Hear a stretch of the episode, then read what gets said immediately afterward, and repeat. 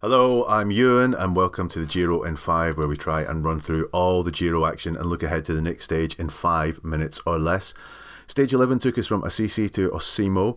Uh, Tim Wellens was the favourite before today's stage. With two steep climbs in the last five kilometres, it looked like a stage that really suited him. And so it was. He broke clear at the front with Zdenek Stybar on the first of those steep paved climbs. Now, the other pre race possibility was Simon Yates would look to do his surge of power trick and gain more time at the top of the overall, and that happened too. Yates went on the second climb, quickly closed down Wellens, who was solo by that time. Tom Dumoulin was alive to that move and he set about closing Yates down on that climb. At one point on the climb, Yates had a five seconds advantage um, and he went on to cross to the line first. Uh, but Dumoulin had closed the gap to two seconds by that time, proving he's um, in decent form.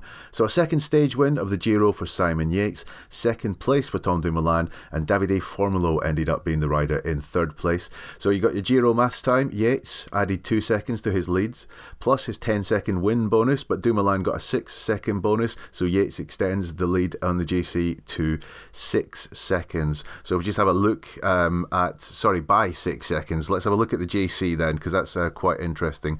Simon Yates is first. Second, Tom Dumoulin, 47 seconds behind. Yates said on that last climb he could sense that Dumoulin was climbing better than he had been earlier on in the Giro, so he is completely aware of the threat of Tom Dumoulin. Interesting times as we head towards those mountains. Thibaut Pinot is third, just over um, one minute behind Simon Yates. Domenico Pozzovivo fourth on GC. Richard Carapaz from Movistar is fifth. Um, a, a, better result, I think, than many thought uh, that Movistar would get. But let's say it's not a result. There's still a lot of climbing to go. George Bennett of Lotto NL Jumbo uh, is in sixth place. Rohan Dennis is an interesting one. He's in seventh place. I think a lot of people thought he would fade away um, as soon as he lost that pink jersey um, in, in the first week, but he's still hanging into the top 10. Pello Bilbao is Astana's best rider um, in eighth place.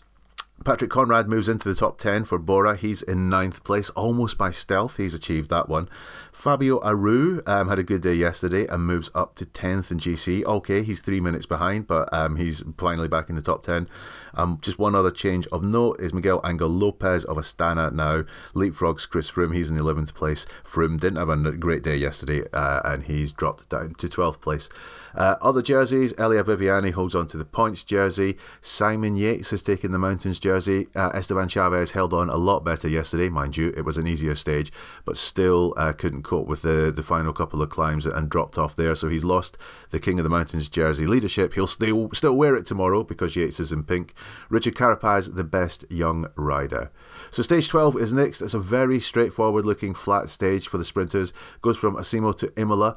Uh, finishes on the motor racing circuit there, which I'm never a fan of.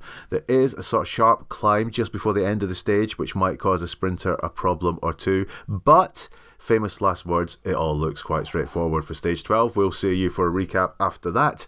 If you want to follow me on Twitter, it's at Journal Velo. And if uh, you want to get this every single day, uh, then just hit subscribe on your podcast app.